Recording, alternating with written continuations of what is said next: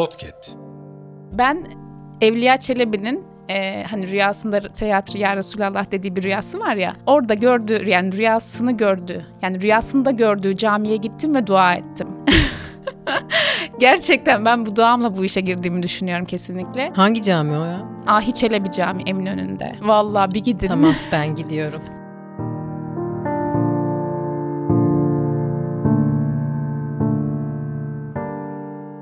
Sıra dışı üstünden herkese merhaba. Yanımda katıldığım bir turda tanıştığım, yaptığı işe ve iş yürütüşüne gıpta ettiğim, Adanalılığından mıdır bilmem, sıcaklığı kilometrelerce uzaklıktan belli olan bana göre sıra dışı bir konuğum var. E, Sizleri de onunla tanıştırmak istiyorum. Ee, sıra dışı kavramı benim için ilham aldığım ve alabileceğim her şey. Umarım bana ilham olanlar size de ilham olur. Hoş geldin Hatice. Hoş bulduk Rabia. Klasikleşmesini istediğim sorumla başlıyorum. Kimsin, ne ve neler yapıyorsun? Tanının sonu nedir? Açıklayabilir misin? Öncelikle beni davet ettiğin için çok teşekkür ederim. Bu soruyla lisansta yüzlerce kez karşılaşsam da yine de cevaplarken çok zorlanıyorum kim olduğum noktasında. Sanırım değişen versiyonuyla ben Hatice, hayretle bakmayı çok seven bir insanım. Yazmayı, çizmeyi çok seviyorum. Sorun çözmeyi çok severim. Yani aslında sevdiğin şeylerden ziyade nasıl bir insan olduğumu sordun şu an bana ama Evet. sorun çözerim. şu Buradan anki meslek duyuruyoruz.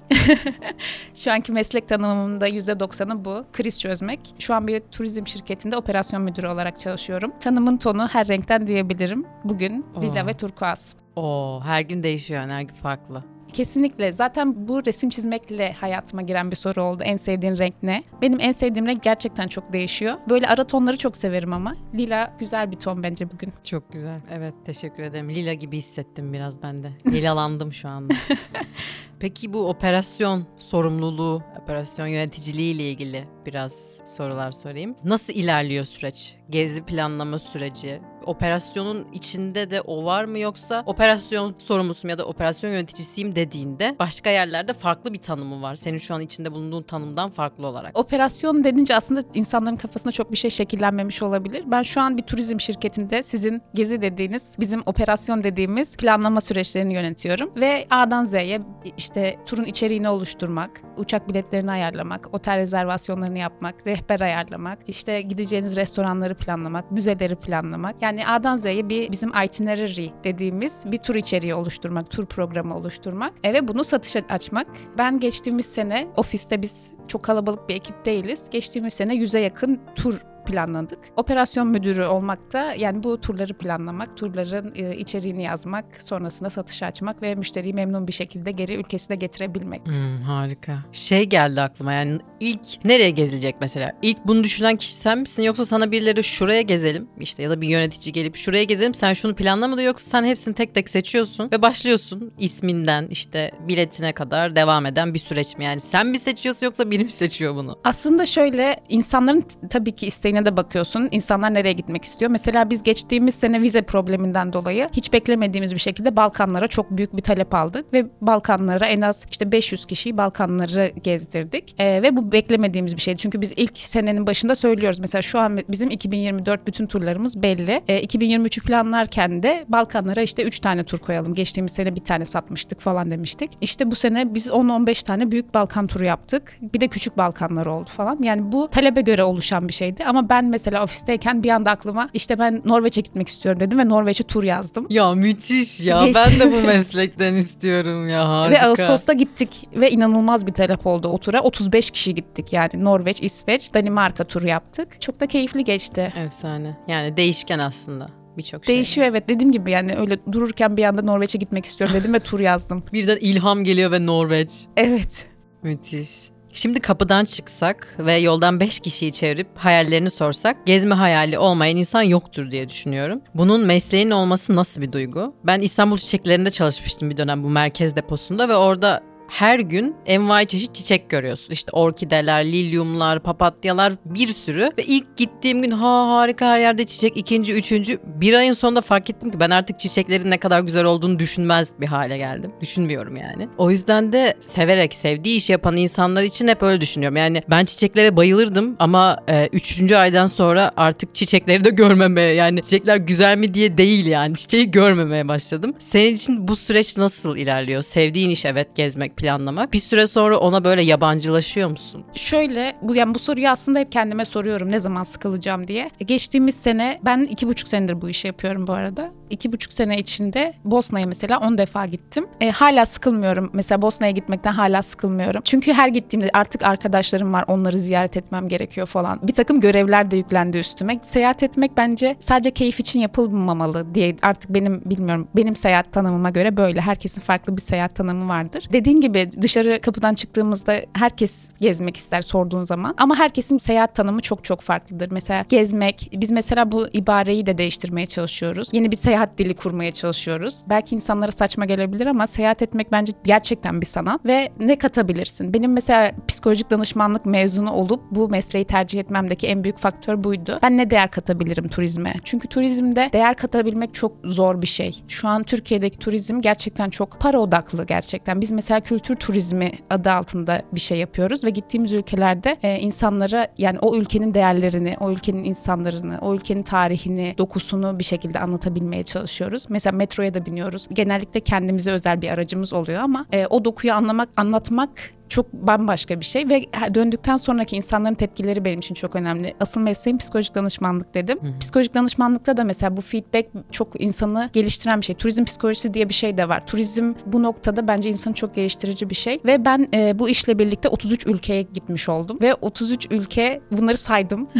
Çünkü istatistik tutmak gerçekten bence güzel. Çünkü çok fazla notum var artık. Çünkü her gittiğimiz yerde rehberle geziyoruz ve sıkıldığım bir ülke olmadı. Sadece şu çok yorucu oluyor Oraya gittiğimde tüm insanları mesela 35 kişiyle sana Norveç'e gittik dedim. Ve e, Norveç somonu gruptaki birkaç kişiye yetmemişti o gün. Onun sorumluluğu da sende. Ya da insanlar mesela mola veriyoruz. Hatice Hanım tuvalete gidebilir miyim diye bana soruyor mesela. Bunun sorumluluğu da bende. Her şeyin sorumluluğu bende olduğu için bu yaşta bu sorumluluğu almak bir noktada çok ağır gelmişti. Şu an mesela en ufak hayatımdaki böyle çok büyük görünen krizleri bile çok rahatlıkla çözebildiğimi fark ettim bu işin bu tanımı sayesinde. Çünkü tura gittiğinizde işte mesela geçenlerde bir turumuzda biri parmağını kırdı falan. Hastaneye götürüyoruz. Yani artık çok rahat bir şeyleri çözebildiğimi fark ettim bu işle birlikte. Hem seyahat ediyorum hem e, kriz çözüyorum. Bazı ülkelerde mesela İtalya'ya gittiğimde herhalde üçüncü gidişim falandı. Bir tane bile fotoğraf çekilmeden döndüğümü fark ettim. Çünkü o kadar fırsat olmamış. İnsanların fotoğrafını çekmekten, işte operasyonu yönetmekten. Mesela işte Venedik'e e, Vaporetto ile gidiyoruz. Vaporetto'nun saati var. Sonrasında havalimanına o gün, son gün Venedik yapıyoruz mesela. Havalimanına yetişiyoruz falan. Onların saatleri var. E, serbest zaman vermek zorundasın. İnsanlar serbest zamanda çay içmek istiyor, kahve, kahve içmek istiyor. Ki gerçekten çay içmek isteyen insanlar oluyor yurt dışında. Türk çayı arayanlar. Bir şekilde onu yönetmek gerçekten keyif de veriyor. Ben bu soruyu sorarken kendim üzerinde de düşünmüştüm bu İstanbul Çiçekleri de çalıştım dediğim süreçte. Michael Scofield'ı biliyor musun? Bir tane zincir dizi karakteri. Biliyorum ofis. Yok yok ofis değil ya.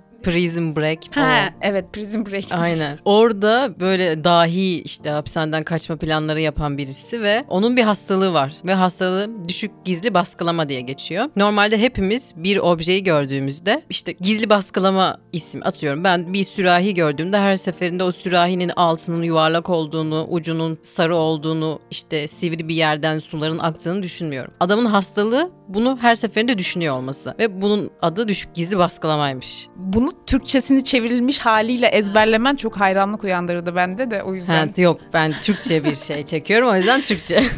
Maşallah. Ve bunu gördüğümde dedim ki bende galiba hani bu tarz bir şey var biraz bazı konularda bazı konularda yok. O çiçekte çalışmaya başladığımda onu fark ettim. Yok bende bu hastalık yok. bende evet gizli baskılama var düşük yok yani. Net bir gizli baskılamam var. Bakış açımı değiştirdi biraz. Yani sürekli aynı işi yapıyorum dedin ama her seferinde farklı bir gözle baktığını söylüyorsun. O yüzden de bu olgunun olmadığını görüyorum sende de. Kesinlikle yani o değeri bulabilmek çok önemli. Ben mesela ufak şeylerden çok keyif alırım. Yani bir gün batımı, gün batımıyla gün doğumu zaten benim günün en sevdiğim zaman dilimleridir. Bir ışığın bir yerden süzülmesi beni aşırı mutlu eder mesela. Ufak şeylerle mutlu olabilmek bence çok değer katıyor yaptığım işe. Yoksa sürekli aynı programı yapıyoruz. Evet. E, aynı yerlere gidiyoruz. Mesela her bir gittiğimizde bir müze daha ekliyorum. Mesela ben şuraya gitmedim diyorum. İşte Bosna'ya bir tane gittiğimizde teleferik eklemiştim falan. Yani şu teleferiğe de bineyim hadi bir gezi yazayım şuraya biraz. evet o 20 kişi de benimle birlikte gelsin. Çünkü sen keyif alıyorsan zaten insanların da neyden keyif alıp almayacağını tahmin edebiliyorsun birazcık. O yüzden ufak şeylerle değer katmak çok bence önemli. Diğer soruma geleyim. Üniversite, psikolojik danışmanlık ve seyir defteri hikayesi nasıl başladı? Yani sen tam olarak biraz hikayenin başını duydum biliyorum. O yüzden de senden de net olarak öğreneyim. Şimdi sen psikoloji okurken yani psikoloji değil psikolojik danışmanlık okurken aynı zamanda seyir defteriyle çalıştığın, buluştuğun, bir araya geldiğin bir şekil oldu. Nasıl bir şekilde bir araya geldiniz? Şöyle oldu. Ben Boğaziçi Üniversitesi'nde psikolojik danışmanlık okudum. Üniversitedeyken de aslında hiçbir zaman derslerle ilgili bir çocuk olmadım. Hep farklı işlerim oldu, farklı yerlerde çalıştım ama hiçbir zaman seyahat etmenin işim olacağını tahmin edemezdim o zaman da. Mezun olduktan bir sene sonra seyir defterinde işe başvurdum. Bizim genel müdürümüz de Boğaziçi mezunu. O şekilde oldu. Benim bu hikaye kulağıma böyle gelmedi biliyor musun? Ben o yüzden böyle biliyorum diye sorumu düzeltmedim. Ee, ortak arkadaşımız bana şey demişti. Boğaziçi'nde okurken e, okulun grubuna bir işte ne diyorlar ona? İş ilanı. İş ilanı aynen. İş ilanı atılmış ve sen oradan başvurmuşsun diye Ortak biliyorum. Arkadaşımız kim? Beyza. Ha Beyza. ee, şöyle oldu. Boğaziçi Mezunlar Derneği'nden bir iş ilanı geldi. Ben o şekilde başvurdum. Ama o zaman okumuyordum. Mezun olmuştum. Sonrasında başladın. Peki işe başlarken senden işte ne bileyim e, sen PDR okudun hani bunu nasıl yapacaksın falan gibi bir soru işareti oldu mu yoksa direkt hadi yap bakalım falan gibi bir süreç miydi? Tabii zaten ben işe alınmadım önce. benden yani başka bir sürü insan başvurmuştu. Herkesin de temel motivasyonunuz gezmek. Ee, benden önce başvuran bir arkadaşı almışlardı işe. Sonrasında e, o arkadaş başka bir işi kabul etmiş. Ben öyle yedeklerden gelmiş oldum. E, ama hala genel müdürüm e, hep bu şeyi yani benim burada işe başlamamı çok mutlu bir şekilde anlatır. Ben aslında burada grafik tasarımcı olarak başladım. Nasıl ya? Ya ben üniversitedeyken gerçekten hiç PDR ile ilgili bir şey yapmadım. Sadece son sene zorunlu stajımı yaptım. Ama hep grafik tasarımdır. Gittim bir bankada işte insan kaynaklarında çalıştım. İşte e, sonrasında teknoloji tasarım vakfında değişik bir işim oldu. Yine orada da çizimle ilgili bir şeyler yaptım. Ama seyir defterinin şu an sosyal medyasını ben düzenliyorum. İlk işe alınma sebebim de buydu. Sonrasında ben operasyona geçtim. Grafik tasarım o bambaşka bir alan. Onun sonrasında belki konuşuruz. Ama seyir defterinden önce yani seyir defteriyle PDR'nin hiçbir alakası yok. Benim için pek bir alakası olmadı. Ekmeğini yemişsindir. Ekmeğini de şu şekilde yedim. İnsanlar neyden hoşlanır? Evet. İnsanlara özel tur e, nasıl yazılır İdare falan. etmek biraz İdare da. etmek evet kesinlikle turlarda sakinleştirmek için çok kullandığım oldu. İletişim noktasında bayağı kullandım psikolojik danışmanlığı. Diğer bir soruya geçiyorum. Gittiğin yerlerde birçok kültürle karşılaşmışsındır. Seni öğrendiğinde çok etkileyen tarihi bir bilgi ya da dehşete düşürecek kadar güzel diyebileceğin bir manzara var mı? E şu sorunun devamını sorabilir misin? Hangisini ya? Seyir defterinden önce nasıl bir hayalim vardı? Böyle bir işin olacağını Ama hayal hayalim yok miydin? deyince bir daha soruyu sormadım ben. Hayır hayalim vardı tabii ki canım. Dur, tamam orada söyle ben hayalin ne çabuk. çocukluğuma bir inmem lazım orada dur. Buyurun efendim. Bak seyir defterinde benim işe başlama hikayemi anlatacağım sana. Ben Evliya Çelebi'nin hani rüyasında seyahat ya Resulallah dediği bir rüyası var ya. Evet. Rüyasında gördüğü camiye gittim ve dua ettim. Gerçekten ben bu duamla bu işe girdiğimi düşünüyorum kesinlikle. Ee, Hangi cami o ya? Ahi Çelebi Camii Eminönü'nde. Vallahi bir gidin. Tamam ben gidiyorum. Ben gittim o camiye e, ve bunu duyar duymaz gittim camiye. Tabii bir dua ettim. Allah'ım seyahat edebileyim. Ya niye bilmiyorum mesela o zaman şimdi çünkü şöyle seyahat etmeyince insan ya da farklı ben Abi uçağa bile binmemiştim düşün. Hiç uçağa bile binmemiştim. Zaten Kocaeli'de yaşıyor ailem. İstanbul'a gelip gidiyorum falan yani. Küçücük bir dünyam. Adanalıyız. Adana'dan da asla uçakla gelmemişimdir Kocaeli'ye. Yani zaten havalimanı yok. Otobüs yani. Ve e, böyle bir şeyle ben bir dua ettim. Ve bir rüya gördüm. Gerçekten ama ben bir ben rüyamda bir seyahate çıkıyordum ve bu rüyamla birlikte ben bu işe başvurdum. Yoksa deli miyim ben? Niye mesela turizmi asla kimsenin zaten tasvip etmediği bir alan. Ailem de mesela bu kadar yurt dışına çıkmamı istemez. Kendi mesleğimi bıraktım, Boğaziçi'ni bırakmışım falan. Yok yani rüyamdan yola çıkarak ben bıraktım her şeyi ve turizme yöneldim. Yani seyahat etmek sadece bir hobi olamaz benim için. Gerçekten öyle bir e, o rüyam da çok derin bir rüyadır. Yani böyle katman katman. O yüzden o rüyayla birlikte bu işe girmiş oldum. Yani dedim vardır bir hikmet. Benim kesinlikle seyahat etmem lazım. Çok iyi. Yani iyi ki bu soruyu hatırlattın. İnanılmaz bir ayrıntı. Gerçekten o şekilde e, turizme yöneldim. Ve benim mesela 10 senelik bir Pinterest hesabım var. O Pinterest hesabımın ismi de seyir defteri falan. Gerçekten. Seyir defteri var mıydı 10 sene önce? Ben Yoktu. bilmiyorum. Hayır seyir defteri yoktu o zaman. Seyir... İsmini sen mi koydun? Bu Hayır nasıl bir şey? ben koy vallahi gireceğim yerin e, iş, ismini belirledim. Ay inanılmaz. Gerçekten harika.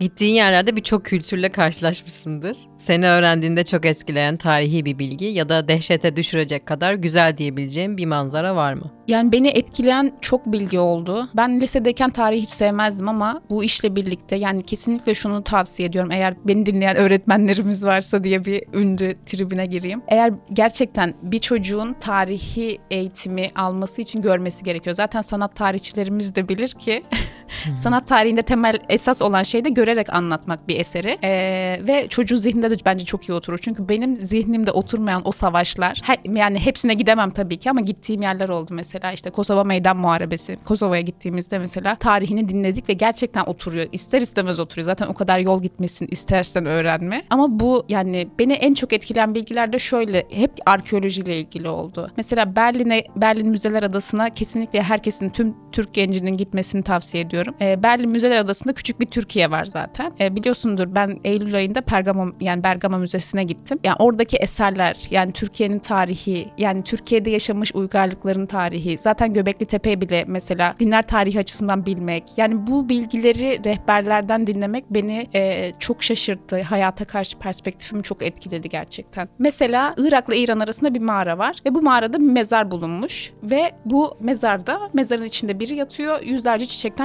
yatak yapılmış. Ama bu kişi yani bizim ne denir homo bilmem ne dediğimiz dönemden kalan bir insan. Yani insanımsı denilen varlıklardan bir tanesi. Ve insanımsı dediğimiz insanın bile mesela o dönemde ne kadar naif bir şekilde gömüldüğü görülmüş falan. Yani bu bilgiler ışığında mesela bu noktada kitap da tavsiye edebilirim hatta. Feride Bozcu'nun İnsanın Eş Zamanlı Tarihi diye bir kitabı var. Ve bunu başka kitaplarla destekleyerek okunmasını ben kesinlikle tavsiye ediyorum. Çünkü arkeoloji bizim ülkemizde çok böyle matah bir şey değilmiş Evet gibi gösteriyor ama alan. Bilinmiyor da çok fazla. ama mesela şu an İstanbul'da devam eden 400 tane arkeolojik kazı var mesela. Bunların ürünlerini belki çok bilmiyoruz, duymuyoruz ama ülkemizde de çok güzel müzeler var. Bu müzelerin belki işte ne denir infografikleri çok destekleyici olmayabilir ama araştırıp gitmek. Ben mesela Berlin'deki o müzeler adasındaki müzelere gitmeden öncesinde bayağı bir okuma yapıp gitmiştim ve çok fazla şey öğrendiğimi düşünüyorum. Çok özür dilerim bayağı uzattım bu soruyu sanırım Hayır, ama estağfurullah. Bence güzel bilgiler. İnsanların dikkatini çeker diye düşünüyorum. Beni dehşete düşüren manzaralarım oldu.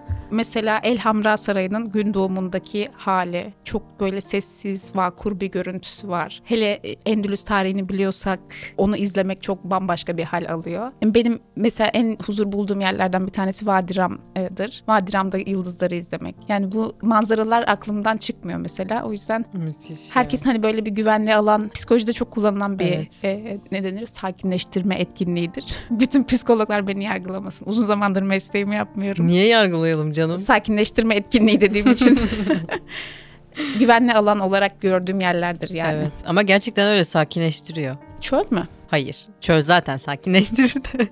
Güvenli alan kavramında seçtiğin yer ya da görüntü e, içinde bulunduğun travmadan bile bir şekilde seni işte psikoloğun ya da işte terapistin çıkardığı şekilde ilerliyor. Terapi almıştım bir sürede.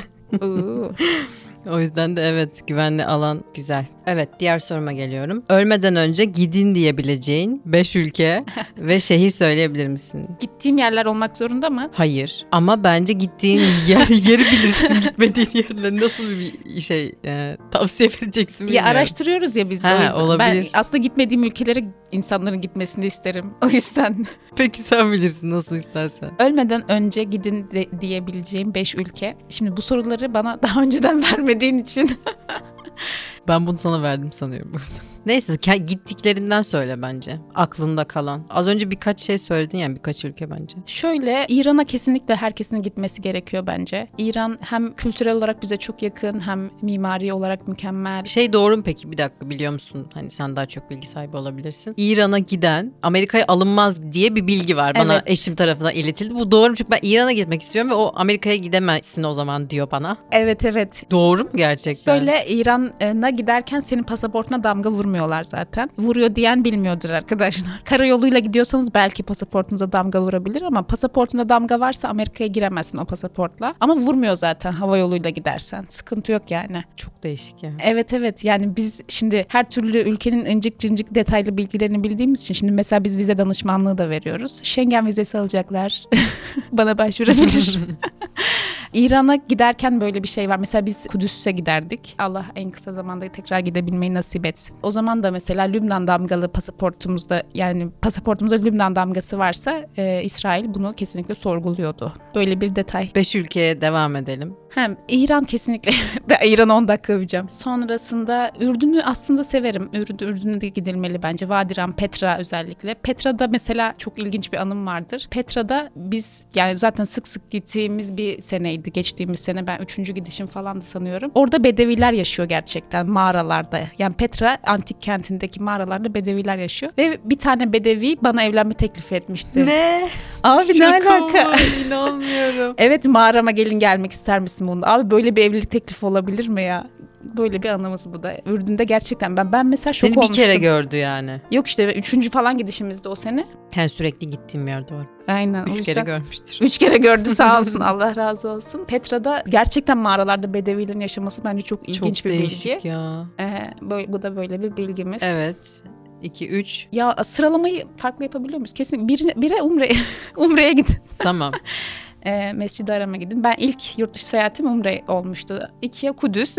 Hı hı. Kudüs'e kesinlikle inşallah Allah nasip eder herkes gider. İnşallah. Kudüs'e ben nasip oldu dört defa gittim. Mescid-i Aksa inanılmaz etkileyici. Eski Kudüs sokakları inanılmaz etkileyici. Zeytin Dağı'ndan Mescid-i Aksa'ya bakmak inanılmaz etkileyici. O yüzden inşallah herkese nasip olur. İnşallah. Ee, dört oldu sanıyorum. Ben sayamıyorum. Çok Saymayı hızlı geçtim tamam. ama. 4. Bir de İspanya'yı söyleyebilirim. Yani Endülüs Evet. bölgesini İspanya'nın. Ee, orası da güzeldir. Avrupa ülkesi söylemem gerekirse. Avrupa'yı ben çok sevmiyorum çünkü. İspanya diyeyim.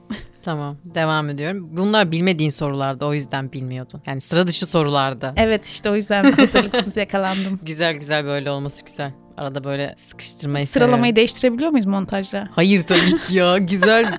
Ben zaten ille 1, 2, 3, 4, 5 değil de bu beşine gidin diye düşündüm. En iyisi diye düşünmüyorum yani. En iyiden en kötüye doğru bir Ya ben sıralama değil. his benim için çok önemli gittiğim yerlerde. O yüzden en yoğun hisler yaşadığım tabii ki Kabe'yi gördüğüm andı. O yüzden onu bire her zaman koymak isterim. Kudüs'e gittiğimde mesela çok yoğun hisler yaşadım. Yani böyle o yüzden gittiğim yerlerde beni etkileyen şeyleri anlatmak isterim. İran'da da mesela kendimi çok güvende hissetmiştim. Aynı kültür gibi yani. Ee, hem Evdeymiş kültürel gibi. Evet hem de inanılmaz bir ne denir mimari. Benim mimari çok etkiler. O yüzden İran 3 dedim. Ürdün, Vadiram işte doğal güzellikleri falan da güzeldir. Akabe Körfezi'nde bir tekne gezisi, mercanlar, resifler falan var dalmayı seviyorsanız. Böyle İspanya'da işte arada kaynadı. O da güzel işte bilim. Tamamdır.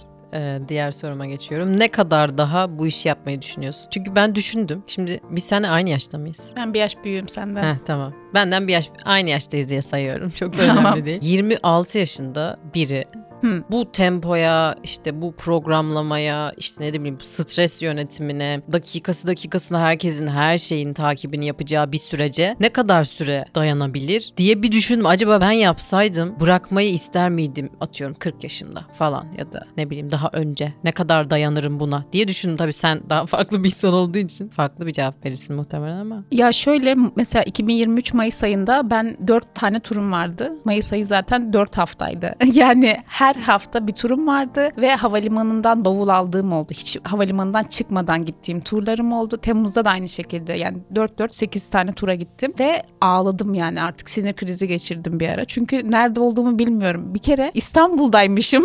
Dışarı baktım abi burası hangi ülkeydi dedim. Ya böyle bir akıl karmaşası yaşadım. Çünkü sürekli bir yerlerdeyim. Mesela Mayıs'ta 10 13 tane falan ülke oldu. Çünkü bir tanesi Büyük Balkan turuydu. İşte Mayıs'ın birinde Kudüs'ten geldim. İşte üçünde Balkan'a gittim. Balkan'dan geldim İtalya'ya gittim. İtalya'dan geldim. Benelux'e gittim. Benelux turu da Benelux Paris turunda da 4 ülke var. Yani 13 tane falan ülke olmuştu. Yine saymıştım. En son işte İstanbul'dayım. Abi burası neresiydi diye bir şey yaptım. Bö- Böyle bir kendime acıdım yani. O noktada çok yoğundum. Yani inanılmaz yoğundu. O, o süreç çok zorladı beni. E, mental olarak. Çok zor ama. Ama ne kadar hangi kaç yaşıma kadar yapabilirim düşünüyorum. Yani bu tempoyla asla gitmez. Yani 2024'te böyle olmaz. Yanına bir yardımcı, bir grubun olur, onu yönetirsin falan. O çok daha iyi olabilir burada. İş başvurularınızı Ben buradan başvuru, başvuruyorum. Camiye de gideceğim, duamı da edeceğim. ya o camiye gitmek lazım.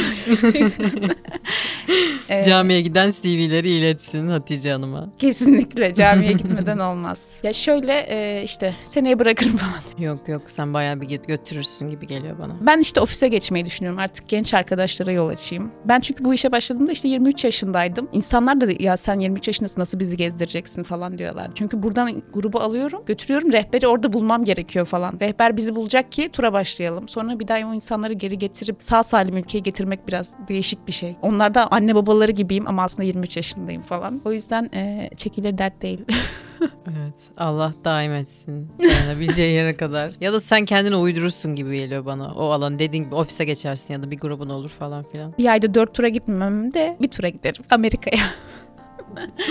İnşallah diyorum. Yo ya hayırlısı. Hayırlısı yani. İçimden hayırlısı dedim dışımdan inşallah dedim. Ya Amerika'da şey şöyle Amerika'ya gideyim diye değil de Büyük Kanyon'u görmek istiyorum. Hmm. O yüzden. Aa, evet. Artık şey şehir hayatından ziyade böyle doğal güzellikler etkiliyor evet. beni. Sükunete erme ihtiyacı Evet. artıyor yaş ilerleyince. Diğer soruma geçiyorum. Benim yaratıcı düşünme üzerine nedense yani çok ilgi alalım. Yaratıcı düşünmek, yaratıcı düşünmekle ilgili şeyleri okumak, dinlemek, görmek ve edindiğim bilgilere göre yaratıcı düşünmeyi en çok destekleyen, en çok arttıran şey yaratılmış olana bakmak. Yani işte ne bileyim dediğin gibi doğal manzara, işte güzel bir akan bir şelale ya da bir damla su yani gerçekten doğal şeylere bakmak ve yaratılmışı en net şekilde görebileceğin açıyla bakmak. O yüzden de yaratıcı düşünmekle alakalı ya da işte ilham almak istiyorum, bir yazı yazmak istiyorum, bir işe başlamak istiyorum ama orada da ilhama ihtiyacım var gibi. Hep böyle manzara bakmak isterim ya da bilgisayara girip böyle görsellerden güzel işte manzara fotoğrafları falan filan. Onun gerçekten ilhamımı arttırdığına inanıyorum ve okumalarıma göre de evet farklı şeyler görmek. Yani direkt böyle hani yaratılmışa bakmak demiyorlar ama farklı şeyler görmenin, farklı yerleri gezmenin, farklı şeyler dinlemenin yaratıcı düşünceyi arttırdığını düşünüyorlar. Yani böyle çalışmalar vardır herhalde bir şimdi bilimsel bir şey söyleyemem. O yüzden de sana baktığımda gezmenin de yaratıcılık üzerinde inanılmaz etkisi olabileceğine inanıyorum ve sana bakınca dedim ki ya bu kızın kafası nasıl acaba? Yani nasıl bir düşünce yapısına sahip, nasıl bir yaratıcı düşünme var kafasında? Gezmenin, görmenin faydasını şu anki Hatice ve önceki Hatice 23 yaşından önce yani muhtemelen zaten yaşının ilerlemesiyle de farklı düşünce yapıları oluşmuştur, bakışın değişmiştir ama gezmenin net bir şekilde evet ya beni böyle değiştirdi diyebileceğin bir yanı var mı senin üzerinde? Öncelikle kesinlikle katılıyorum Yar- yaratılmışı görmek, bakmak değil de görmek. Hı hı. Kesinlikle insanın bakış açısını çok değiştiriyor, geliştiriyor. Özellikle mesela resim çizerken hep bir örnek bir şeyden bakarak işte resim oluşturuluyor ya. Yine yaratılan şeylere bakarak bir şekilde sanat eseri ortaya koymaya çalışıyorsun. Mesela Bob Ross sürekli manzara foto Evet. resimleri falan çiziyor. Ama kimi insana o etkileyici gelmiyor. Artık günümüzde daha komplike resimler, işte kompozisyonlar, işte modern sanat. Ben çok modern sanat eserlerini sevmiyorum ama kompozisyon, bir şeyler anlatan resimler insana etkileyici geliyor ve onların oluşturulmasına da bence kesinlikle yaratılmışı incelemek çok çok etkili oluyordur. Beni seyahat etmek bu noktada görsel anlamda çok doyurdu. Özellikle farklı müzelere gitmek çok etkiledi. Mesela hatırlıyorum Norveç Ulusal Müzesi'ne gitmiştik ve ben bilmiyordum orada Van Gogh'un bir tablosu varmış. Van Gogh'un resimleri ben çok severim. Çok renkli. Ben de bayılırım. Orada bir tablosu varmış ve orijinal eseriymiş. Sonrasında e, zaten okudum bayağı altında yazanları falan. Ve görür görmez böyle o kadar etkilendim ki yani aslında o da bir tablo sonuçta Ya- yani yaratılmış bir eser. bir insan tarafından yaratılmış bir eser özür diliyorum. Ama gözlerim doldu. Yani o, o müzede Van Gogh'la karşılaşmayı beklemiyordum mesela. Bir dostu görmüş gibi Evet. tanıdık bir yüz. Kesinlikle. Zaten yurt dışında yaşamak eminim bu noktada çok zordur. Tanıdık bir şeyler görmek. Ben mesela 25 tane Türk insanla geziyorum ama bir saat serbest zamandan sonra bile özlüyorum Türkçe konuşmayı falan. Bir garip zaten o noktada garip bir moddayım ama mesela şimdi Gündüz Vassaf'ın bir şeyde podcast'i vardı. Onu dinlemiştim. O da Mostar Köprüsü'nü ilk gördüğü anı anlatıyor o podcast'te ve Mostar Köprüsü yani o da mimari bir eser sonuçta ama inanılmaz bir tarih barındırıyor. Görür görmez nasıl çarpıldığını falan anlatıyordu. Gitmiş saatlerce izlemiş. Yani bu aşamaya erişemediğimi düşünüyorum şu an ben. Gidip bir şeyi saatlerce izleyemem ama mesela Semerkant'taki Registan Meydanı'nı gidip 10 saat izlenir. Gerçekten izlenir o meydan. Öyle yerler bulabilmek. O yüzden de çok seyahat etmek bu noktada insanı geliştirici olabilir. Bak Özbekistan'ı hiç saymadım ama Özbekistan inanılmaz güzel bir ülke. Yani bu noktada kesinlikle seyahat etmek beni çok daha sabırlı bir insan haline getirdi. Çünkü e, bizim Süleyman hocamız var Süleyman Gündüz. O hep şöyle söyler Hatice bir yeri anlayabilmen için senin orada bir sene yaşaman lazım. Çünkü o bir sene içinde güneşin hareketleri, güneşin ışığın vurduğu yer. Çünkü kendisi fotoğrafçı aynı zamanda. Işık bile o kadar değişiyor, mevsimler değişiyor. Yani sen o yeri bir sene görmeden anlayamazsın ki değişiyor sürekli. İşte o yüzden de aslında sıkılmıyorum seyahat ederken. Bir her... senelik olsaydı seyahatler belki sıkılırdım. her gittiğinde değiştiği için sıkılamıyorsun. Çünkü a diyorsun mesela Bosna'yı ben hem yazın gördüm hem kışın gördüm hem sonbaharda tu- turuncu ya. gördüm. Hem baharda şey e, nehirlerin en az 5 metre falan yükselmiş halini gördüm. O yüzden e, sürekli o değişim, o sabır bana yüklendiğini düşünüyorum. Ve bu belki oradan aldığın ilham evet PDR okumuş olmakla da insan iletişimi daha sabırlı olmak problemi yani ilişkisel problemleri çözebilmek biraz daha kolaylaşıyor ama belki o gördüklerinin sükunetiyle de bir şeyleri tahammül edebiliyorsundur diye düşünüyorum. Kesinlikle. Şimdi PDR'ci arkadaşlarım varsa PDR dediğimiz için biraz sinir olmuş olabilir. Psikolojik danışmanlık.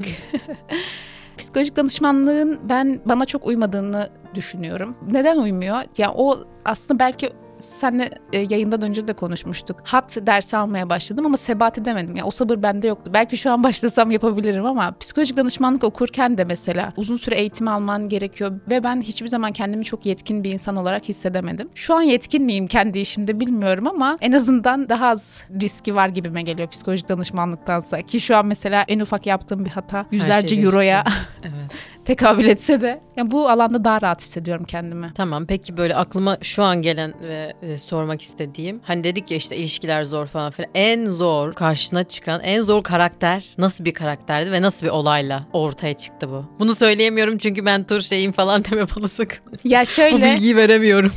ya nasıl zorladı seni? Atıyorum bir ortamda birden yükseldi mi yoksa bırakıp gitti mi? Nasıl bir tepkiyle karşılaştın ve ne yaptın sonrasında? Yani o kadar zorlamadı. Çünkü sana şunu da söylemiştim. Ben oradayken en çok ben yani otorite biz olduğumuz için bunu söylemek de aslında biraz yani. Hayır otorite sizsiniz yani. Sizin kurallarınıza göre devam edecek her şey.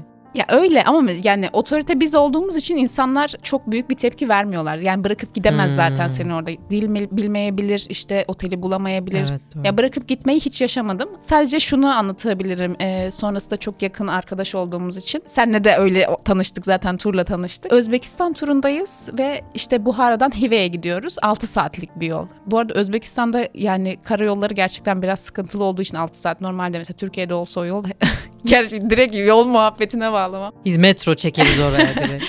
Metro ile mesela 3 saat sürerdi bence. Neyse 6 saatlik bir yol ama teyzemiz var bir tane. Ee, sürekli bana soru soruyor tamam mı? Zaten dediğim gibi otorite ben oldum ama İspanya'dan yeni gelmişim. Yani daha havalimanından hiç çıkmadan İspanya'dan gelmişim. Özbekistan'a gitmişim. Çok zaten aşırı yorgundum. Turun da 3. günü falan yani dinlenmişimdir artık da. Teyzemiz sürekli soruyor mesela kaç saat kaldı? Kaç saat kaldı? Kaç saat kaldı? Nereye gidiyoruz şu an? Ne yapacağız falan diye. Söylüyorsun mesela 10 defa yine söylerim hiç sıkıntı değil. Artık 15. defa olunca teyze dedim ki teyze Allah rızası için aç bir program oku ya. yani en e, şeyim bu olmuştur ama bu ya da çok bu naif. Ne, çok yumuşak böyle ben böyle ne bileyim bir olay bekliyordum yani. Ya olay Kızışık genelde bir an. kızış ben asla kızışmam. Çünkü mesleğimin Çünkü yengeç burcuyum. E, mesleğimin getirdiği şey bu aslında. Yani o şeyi yükseltmem ama rehberlerde öyle bir sıkıntı oluyor. Hmm. Rehbere yükselirim mesela. Rehber o Orada büyük olaylar var sanki. Rehber o vallahi rehberleri çok haşladım. Hatta işte bir tane rehberimiz var. Artık dördüncü, beşinci defa yapıyoruz. Çok memnunuz kendisinden ama ilk turda çok haşlamıştım yani. Bana hatta patron içe falan demeye başlamıştı ilk turdan sonra. Yani ilk turda bayağı bir haşladım. Sonrasında bir arkadaşlık kurduk. Çünkü çok iyi bir rehber gerçekten. Sonra işte bir grup daha gönderdik geçen ay işte. Gruba fotoğraf atıyor sürekli. Hatice Hanım sizin için çektim falan diye. Öyle bir haşlamışım. Yani çünkü rehberlerde şöyle bir şey var. Günde mesela işte 10 tane şey yazmışsın ya şuraya gideceğiz, buraya gideceğiz falan diye. Ya Hatice Hanım işte şurası kapalı gitmesek olur mu falan. Yani gideceğiz yazmışız kardeşim. İnsanlar ona göre gelmiş. Ki bazısı diyor ki ben sadece onun için geldim diyor mesela. Gideceğiz mesela. Bunu ikna etmek zorundayım. Hatta işte ilk e, Danimarka'ya indiğimizde bir saray vardı. Sarayın önünden geçirdi gitti rehber bizi tamam mı? Panoramik tur yapıyor kendince. Ben dedim ki aracı geri döndür. Sarayın içine gireceğiz. Tur programda öyle yazıyoruz. Yani gelmeden önce söylemiştim zaten sana kardeşim. Sonra geri döndük araç. Yani orada otorite ben olduğum evet, için. Evet şu an bile sinirlendin fark ettim. Kardeşim. Kardeşim kaptanlarla mesela çok garip bir muhabbetim vardır. Ya benim muhabbetim onlarla çünkü biz onlarla sorun çözüyoruz. Müşteri yani zaten gelen misafirler hizmet alıyor. Benim onlara yükselme gibi bir şansım olamaz. Ama kaptanlarla, rehberlerle nasıl kavga ediyorum.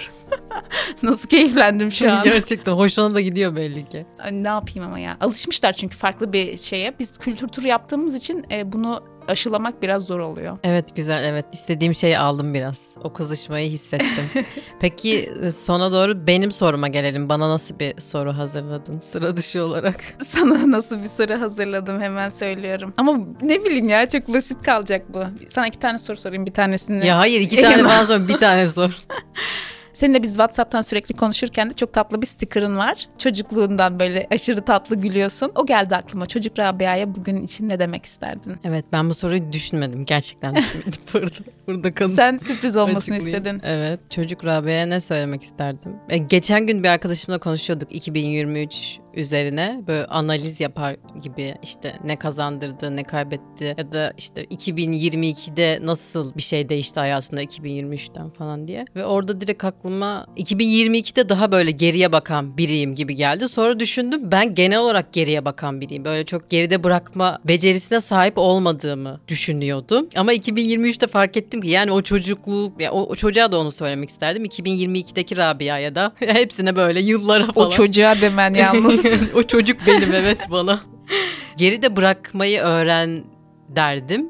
Ee, 2023'te bunu öğrenebilmeye yazdığımı düşünüyorum. Öğrenebiliyor. 2024'te inşallah öğrendim diyebileceğim bir seviyeye gelmeyi umut ediyorum ama o çocuğa şunu söylerdim. Tamam o çocuk benim anladım o çocuk. Küçük Rabia'ya geride bırakmayı daha erken öğrenebilmesini tavsiye ederdim. ya küçük Rabia nasıl anlasın bunu ya? Biraz Ya anlar. çocuğun anlayacağı ne şekilde diyeyim söyle. çikolata mı alayım sana diyeyim ne diyeyim öğretici bir şey vermem lazım. Ne bileyim daha duygusal bir şey bekliyordum. Başardık Rabia falan gibi. Yok be ne başardık hiçbir şey başardığımı düşünmüyorum. Aşk olsun. Hayır yani nasıl? Niye öyle düşünüyorsun? Bak hemen sen, sen neyi mikrofonu? Hadi geri bana, çeviriyorum. Hadi, aynen.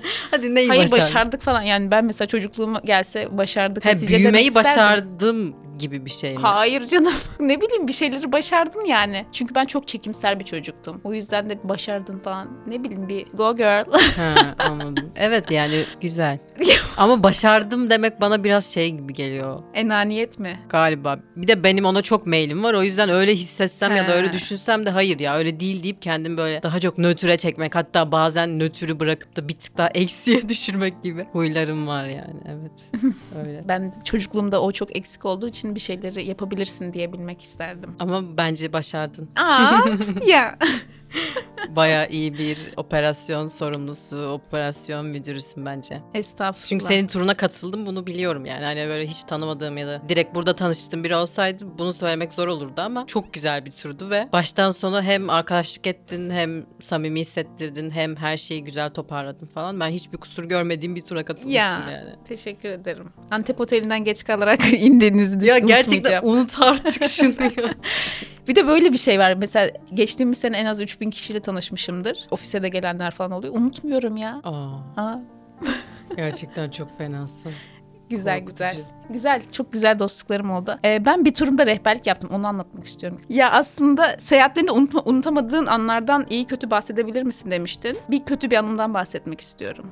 Daha doğrusu belki de komik bir anı yani. Ben bir turumda rehberlik yaptım ve İspanya'ya ben işte geçtiğimiz sene bir defa gitmiştim. Bu sene de bir defa gittim Endülüs turu. Ve Madrid'de ben rehberlik yapmak zorunda kaldım. Çünkü işte havalimanına indik. işte ilk durak olarak mescide gittik. Herkes indi araçtan. Biz de işte indik rehberle birlikte falan. Ee, sonra bir geldik araç bomboş. Her şeyi çalmışlar. Abi İnanmıyorum. Avrupa'daki hırsızlık olayı kesinlikle çok doğru. Araca bir geldik hiçbir şey yok. Rehberin bütün çantası her şeye gitti. Benim pasaportum falan yanımdaydı da bizim ses cihazları var. Bayağı değerli şeyler. Onların hepsi çalınmış falan böyle. Ben ama hadi onları geçtim mesela rehber rehberi de geçtim artık ne yapayım özür dilerim ama diğerlerini ne yapacağız? Hii, Tur evet bitti o an ya, düşün yani daha yeni inmişiz. İnsan 25 kişinin hiçbir şeyi yok arabada. Neyse insanlar namazlarını kıldılar tek tek geliyorlar. Ben orada da kriz yönetmem lazım ya. Kendi kendimden giden şey asla umurumda değil. İnsanlara nasıl açıklayacağım bu durumu? Diyorum ki Allah kabul etsin hepiniz hoş geldiniz falan. Araçta bir şeyiniz var mıydı falan. Böyle sakin sakin soruyorum. Elhamdülillah kimsenin araçta bir şey yokmuş. Sonra sadece rehberin çantası gitti. Sonra rehber o gün aramıza katılamadı yani konsolosluğa gidip yeniden pasaport çıkartması lazım ki geri dönebilsin ülkesine. Allah'ın hikmeti ama var. Ki Madrid'deyiz yani diğer ülkeler, diğer şehirlerde de konsolosluk olmadığı için ben o gün rehberlik yaptım. Ama insanlara Madrid'i şöyle anlatıyorum. E, ileride bir saray olabilir ama olmayabilir. Çünkü bir sene oldu ben geleli. İşte bu sarayda e, insanlar şöyle şeyler yapıyor olabilir ama olmayabilir Ya falan.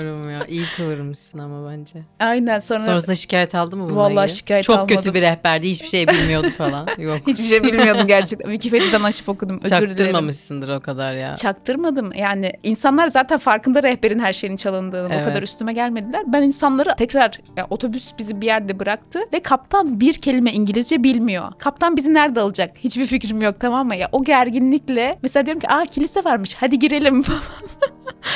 Çok Sonra kaptanı buldum ya kimseye çaktırmıyorum. İnsanlar da diyor ki aa Hatice Hanım çok iyi falan getirdiniz bizi falan. Ya 3 kilometre falan yürüttüm bunları. ben kaptanı gördüm ya böyle bir oh elhamdülillah. İnanmıyorum ya. Aynen ya çok çok o Kalp benim hastası olursun. o beni ba- bayağı yaşlanmıştım. Akşam otele döndüm ya bayağı yaşlanmıştım yani. Alnında bir kırışıklık. Evet ya bir de insanlara mesela söylesen abi ya kusura bakmayın rehberin her şeyi çalındı. Ben de bir şey bilmiyorum kardeşim Bana ne desem. diyebilir yani? Hayır bunu açıkla açıklasam bence şey yapabilir insanlar. Ya haklısınız falan beklenmedik bir durum. Ya sen ailenle seyahate çıktığında da beklemediğin şeyler olabiliyor. Evet evet. Ama- Ama, yine de zor. Ama işte ben bendeki bu toparlayacağım olayı. Krizi çözeceğim ya. Evet, maşallah. Çok Yok güzel ya bir hayır hiç hiç iyi bir şey değil bu kendinden götürüyorsun işte. Tamam da çözmüşsün her şeyi işte. İşte rehberlik yapmış oldum. Sonra bana bayağı İspanya rehberliği teklifi geldi diyormuşum. Farklı turlardan. Aynen. Katıldığın için teşekkür ederim. İyi ki geldin. Baya bir badireler atlatıp geldin. Öncesinde grip olmuştun, gelemedin, uzadı, ben olamadım falan böyle karışık geldik. Evet. O yüzden e, sonunda bunu yapmış olmamıza çok sevindim. Ben de. Ben teşekkür ederim yani eyvallah diyorum sana. Sıra dışı ünsüzün bu bölümü sona erdi. Herkese teşekkür ederiz dinlediğiniz için. Görüşmek üzere. Görüşürüz sağ ol.